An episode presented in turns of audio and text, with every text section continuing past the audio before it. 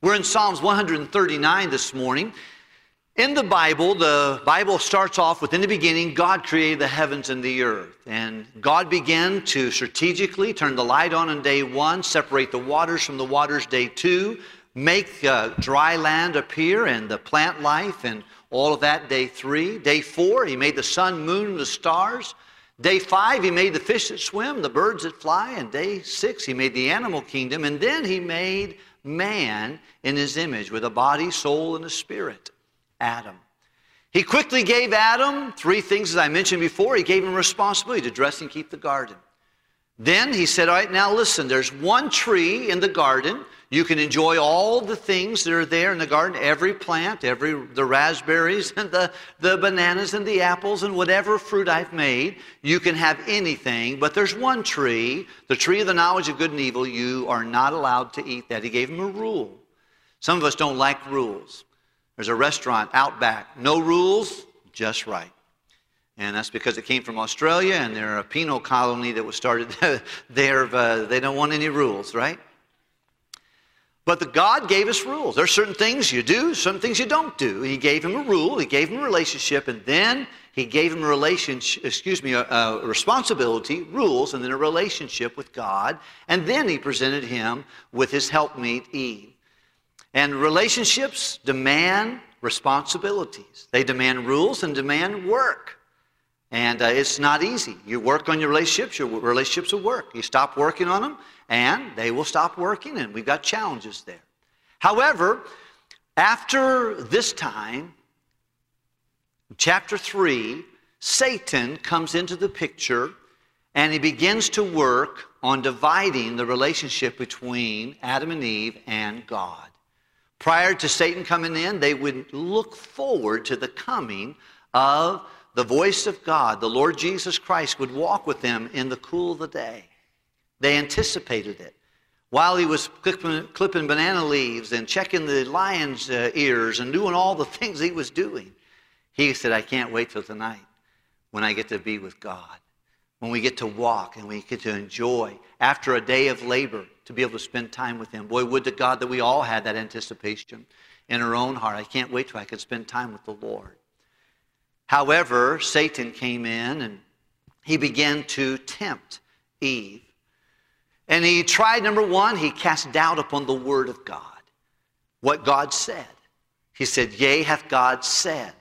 Satan always does that. He is the sinister minister of doubt, discouragement, division, that's his, that's his game plan. He sows discord among the brethren. He sows doubt upon what God said. You, we've mentioned this recently, but whenever John the Baptist baptized Jesus in the River Jordan, when he came out of the River Jordan and he came up from being baptized, the Bible says the heavens opened and the Shekinah glory of God appeared on Jesus, just as obvious as a bird would have flown off a branch and landed on his head. Everyone saw it. Something just happened to Jesus visibly. Secondly, the Word of God came from heaven. His Father spoke. And you know what He gave His Son? Acceptance and affirmation. That's something every father should give to their children acceptance and affirmation. He said, This is my beloved Son, in whom I am. Right quick, he gave him, he gave the Lord Jesus, his son, acceptance and affirmation. If you fast forward to the next chapter of God's Word, you'll find that Satan opens his big mouth, and here's what he says If thou be the Son of God. His father said, This is my beloved Son. Satan says, If you are his Son. You'll find that any time that you hear God's Word, or you read God's Word, or God ministers to you, you're going to find Satan is going to raise his ugly, doubtful voice to what God said. It's just the way he works. And he cast doubt on God's word. He cast doubt on God's goodness. He cast doubt on God's righteousness. Will the God of all the earth do what is right? God says he is. He will do the right thing. Have you ever wondered why is it in a world that's so confused and so squirrely and so challenged by sin and degradation, when is it going to stop? It's going to stop. One day it will be stopped, and it will be stopped by the God of heaven. However, we wonder if God is good, then why did this bad thing happen to me? Why is this happening? And we try to reason in our own mind that. And we play right into Satan's hand to think that God is not good, he cannot be trusted, he is not righteous, and he is not gracious.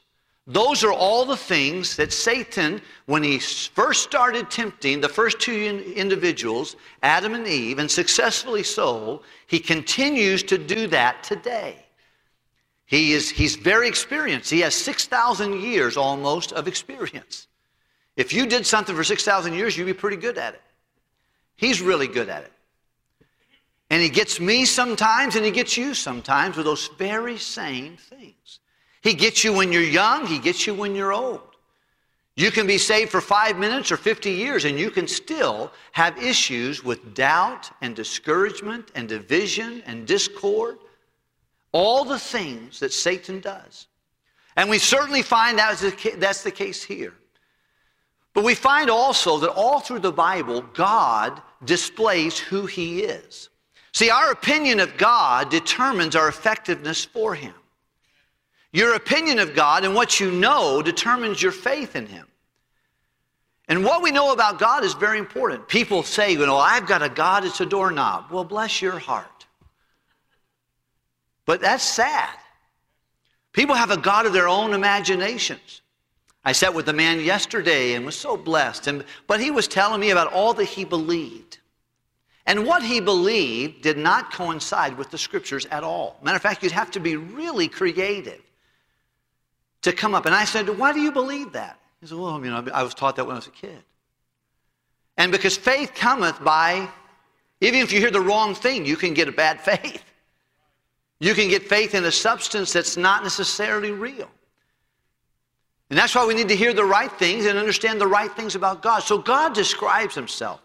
In the Bible, there is a man that the Bible says about him, he was a man after God's own heart. He knew how God thought, he knew how God felt, and he knew what God wanted. You know his name. What is the man that was given that title? He is also the author of many of the Psalms in the book of Psalms, and I believe he's the author of this particular one. Very quickly, we have just a few moments, but I want to share with you some things that help us counteract the lies of Satan about is God good? Is he right? Can he be trusted? Is he gracious? God says all of those things are in the affirmative. Yes. Yes, he is good. He can be trusted. He is right. He's never made a mistake. And he is gracious to us. Some of you, you're in this room, you're even saved, you're going to heaven, and you're not so sure about those things.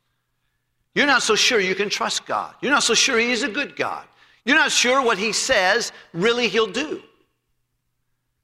And, and it's not, I'm not throwing rocks at anybody, I'm just saying that's true. We have fallen prey to satanic lies that we can't trust God. But in Psalm 139, there are several things that God says about himself. Let's look at it together. You'll need your Bible this morning. Are you there? Psalm 139, verse number 1. Here's what the Bible says O Lord, thou hast searched me and known me. Thou knowest my down sitting. You know my trials when I've been knocked on my backside, and mine uprising when I've done really good, when I've had my triumphs.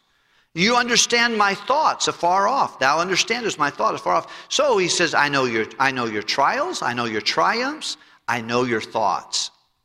Thou compassest my path and my lying down and art acquainted with all my ways. He so you know my trip. You know my journey. Uh, you, you know where I've been and what, what I've gone through when I was six, when I was 16, when I was 13. You know where I lived. You know how people treated me. You know what, what I learned and what, I, what I, my fears are. You know how I've gone through this trip. And that's what the Bible says. He says, You know my trials. You know my triumphs. You know my thoughts afar off. Nothing can go past. My mother uh, one time said, Son, your hair is so thick Moses couldn't part it. but but my hair is not too thick for God to see right through it. He knows exactly what I'm thinking, He knows what you're thinking. And He says, I know your trip, I know your pathway. What's the next thing He says He knows in verse number four? For there is not a word in my tongue. He knows what I've said. He knows my tongue. But lo, O Lord, thou knowest it altogether. Thou hast beset me behind and before, and laid thy hand upon me. He said, You've been in front of me, God, and you've been behind me. And you've held my hand through this journey. How many would say, Pastor, I believe that about God? You know what the psalmist is saying? God is omniscient, He knows everything. Has it ever occurred to you that nothing ever occurred to God? hey, there's nothing He doesn't know. He's saying here everything about you, God knows you. He knows what's happening in White House. He knows what's happened in, in, uh, in China. He knows what's happened in Moscow. He knows what's happened everywhere. There is nothing that God does not know. He says, I know everything about you. And that's what the psalmist is telling us about our God. He's omniscient, He knows everything. Let's continue reading, can we please? The next thing the Bible says in verse number six, read it out loud. This is a beautiful verse. Such knowledge is too, it is high. Can I say that in today's vernacular? It blows his mind. He's like, Are you kidding me?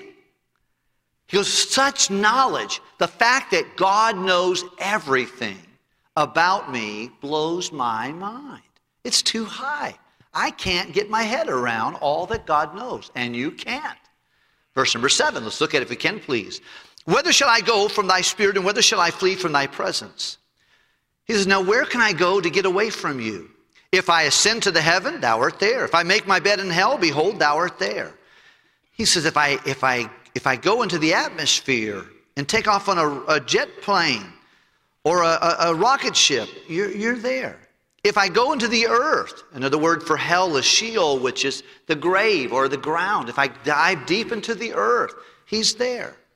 Look, if you would please, at the next the verse, the Bible says, verse 9, if I take the wings of the morning and I dwell in the uttermost parts of the sea, if I can find the bottom of the ocean, God's there. If I go uh, where I can't be seen again, God's there. Verse 8, verse 10, even there shall thy hand lead me, and thy right hand shall hold me. If I say, Surely the darkness shall cover me, I can get into a dark place and then he won't be with me. Even the night shall be bright light about me. Verse number 12, read it with me, would you please? Yea, the darkness hideth not from thee, but the night shineth as the day. The Bible tells us not only does God know me, but he's with me. I can't get away from him. You can say, well, I tell you, I'm going to go where I can't get, away, where God doesn't, not with me. You can't find a place like that. The earth is the Lord, the fullness thereof, the world, and all they that dwell in it. So God is here. He said, well, I'm going to go where he's not. The only place he's not going to be is the lake of fire. It's the only place I know he's not going to be, and that's by choice.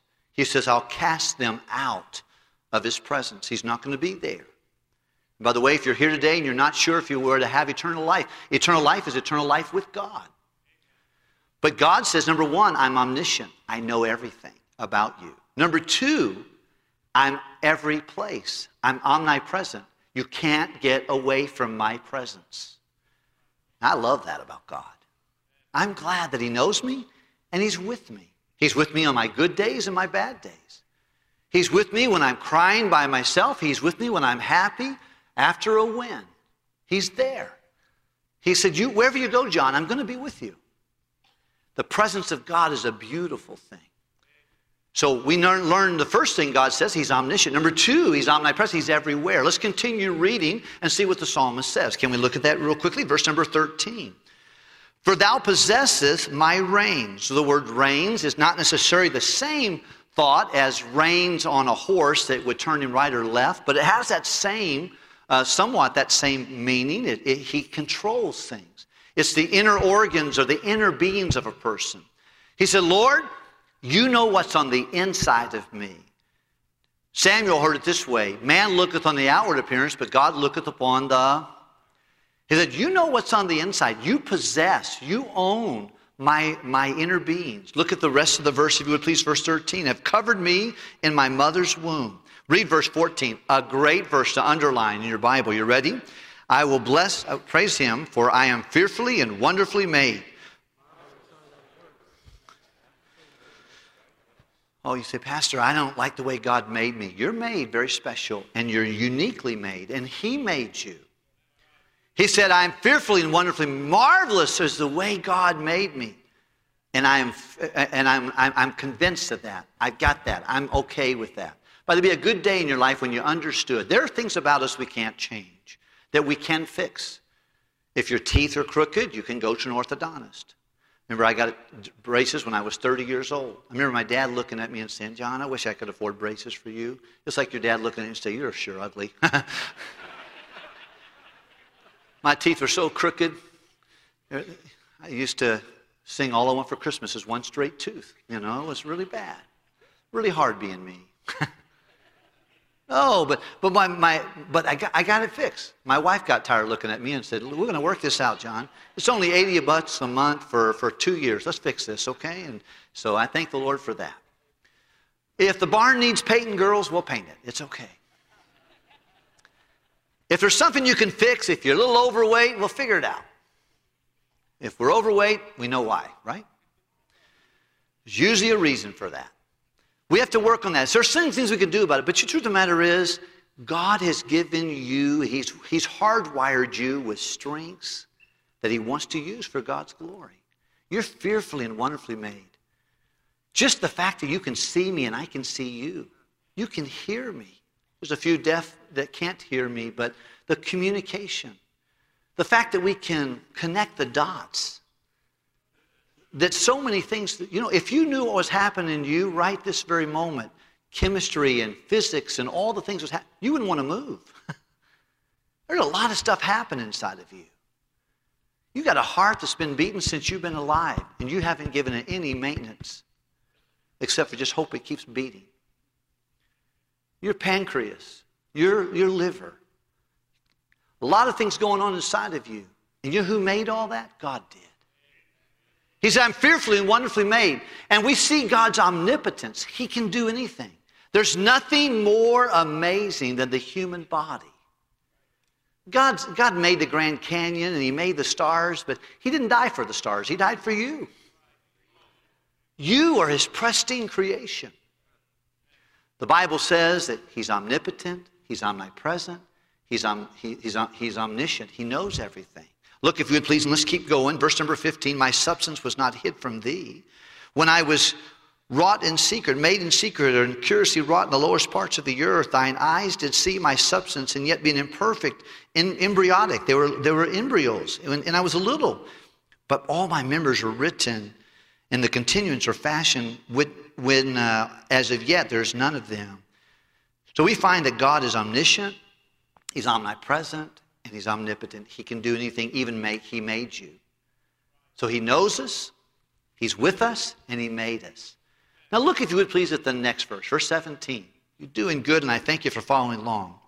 How precious also are thy thoughts unto me, O God. How great is the sum of them. Could you read verse 18? If I should count them, they are more in number than the sand.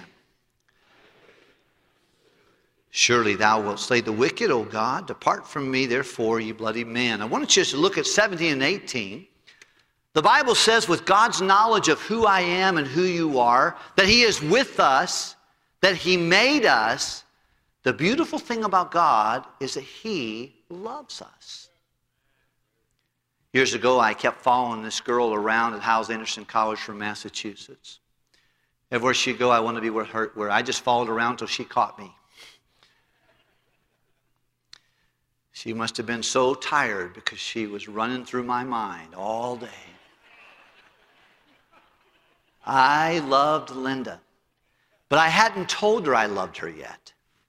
And I wasn't going to tell her until I was convinced I knew what love was and I was going to I was going to tell her one day, but I wasn't ready to do it yet. But she was ready to hear it from me. So she got a little manipulative. Started working with some of my friends. Said, "Yeah, John, Linda doesn't even think you like her, much less love her. I said, What? Oh, I was getting all tore up.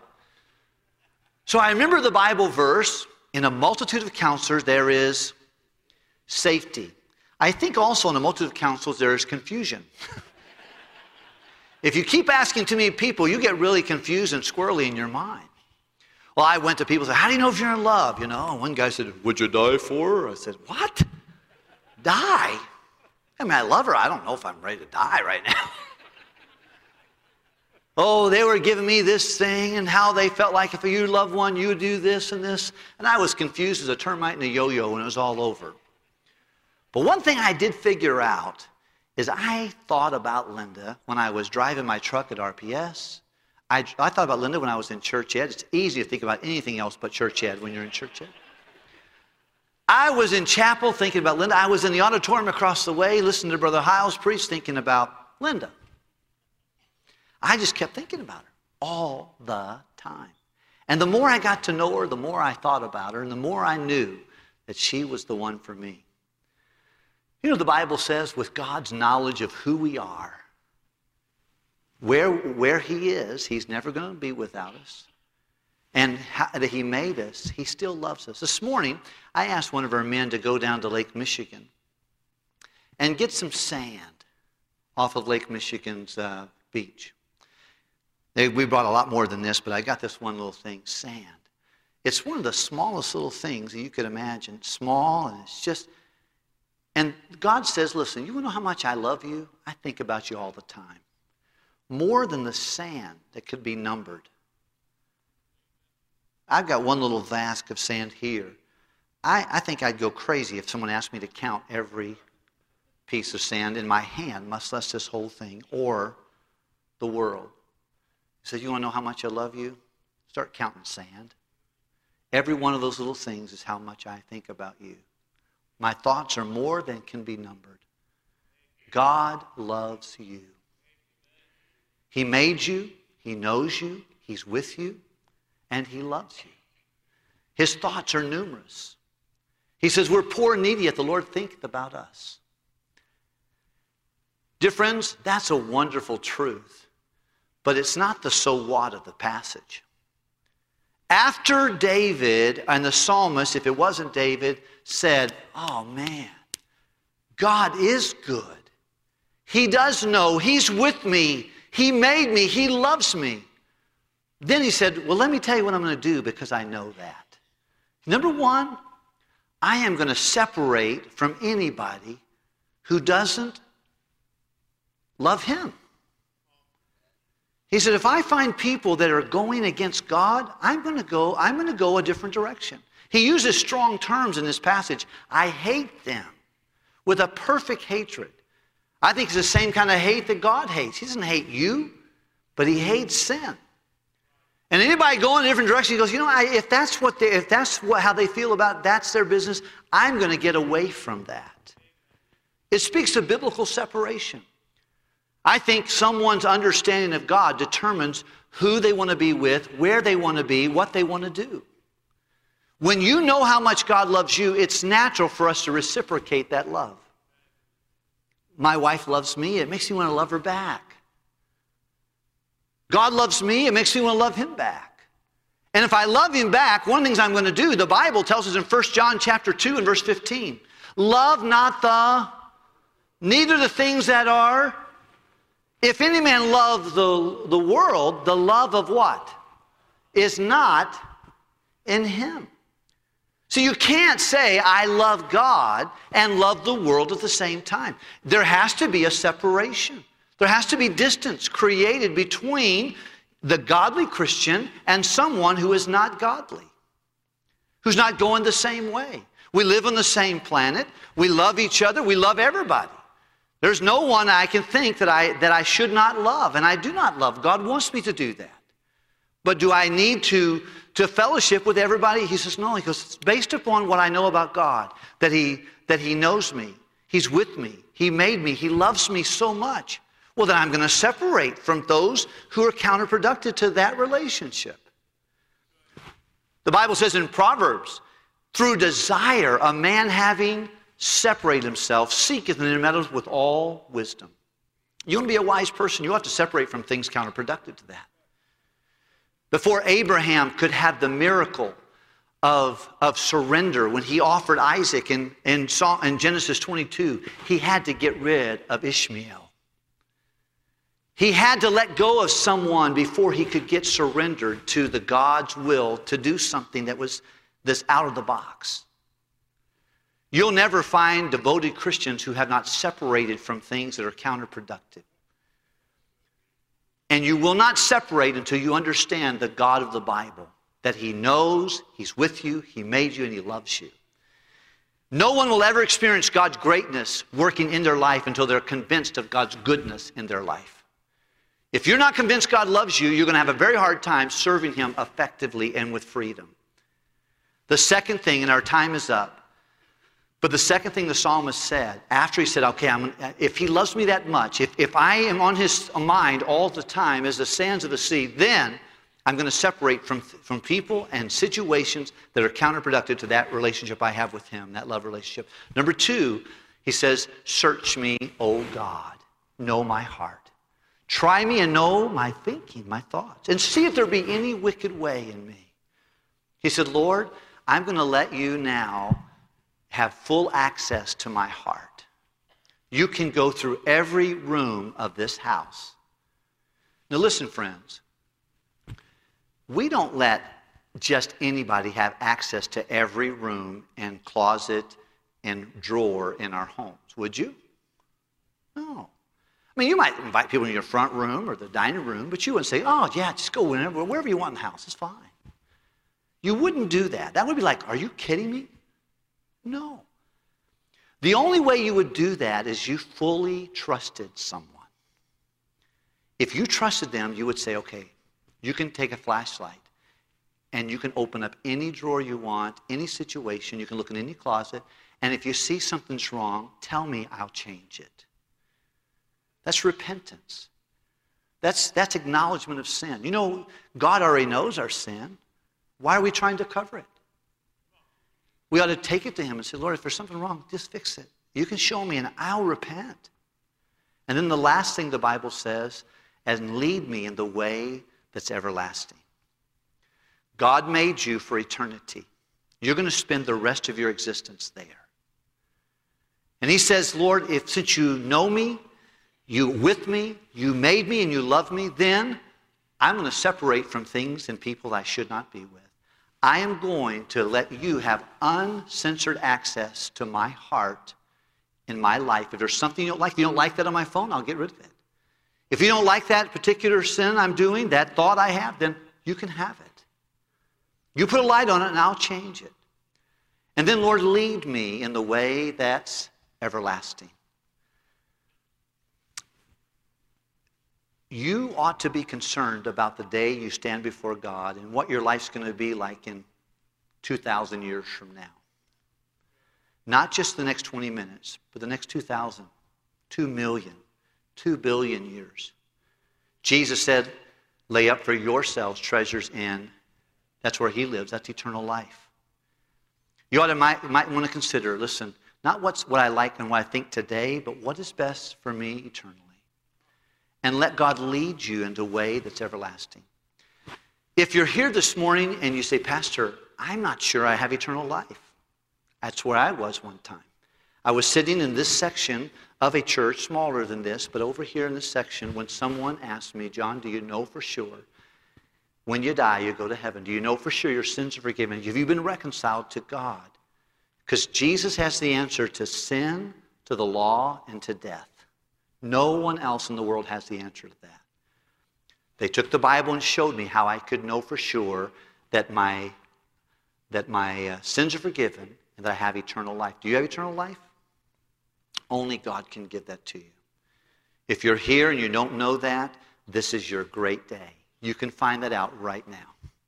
If you say, Pastor, I'm already saved, then you ought to be saying, God, I trust you to lead me in a way that's most beneficial for me, not just now, but for everlasting life. God wants you to have a good eternity. And we have, a, we have eternal life when we believe and receive Jesus. We have a good eternal life and a better eternal life as we learn to let God lead us. But you'll never let someone lead you that you do not trust. If you don't trust him, he will not lead you. You'll not let him. He's a perfect leader. If we're not successful, it's not because of his leadership, it's because of our fellowship.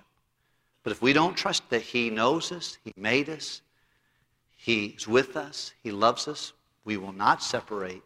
We will not let him search us, and we will not uh, let Him lead us. But I want you to let God lead you, and God does too, and he, I want Him to lead me.